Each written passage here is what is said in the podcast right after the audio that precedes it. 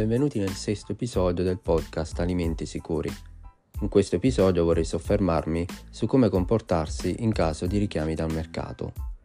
Come sapete, ogni giorno il Ministero della Salute condivide una serie di richiami dal mercato per prodotti che si sospetta non essere sicuri per la salute del consumatore.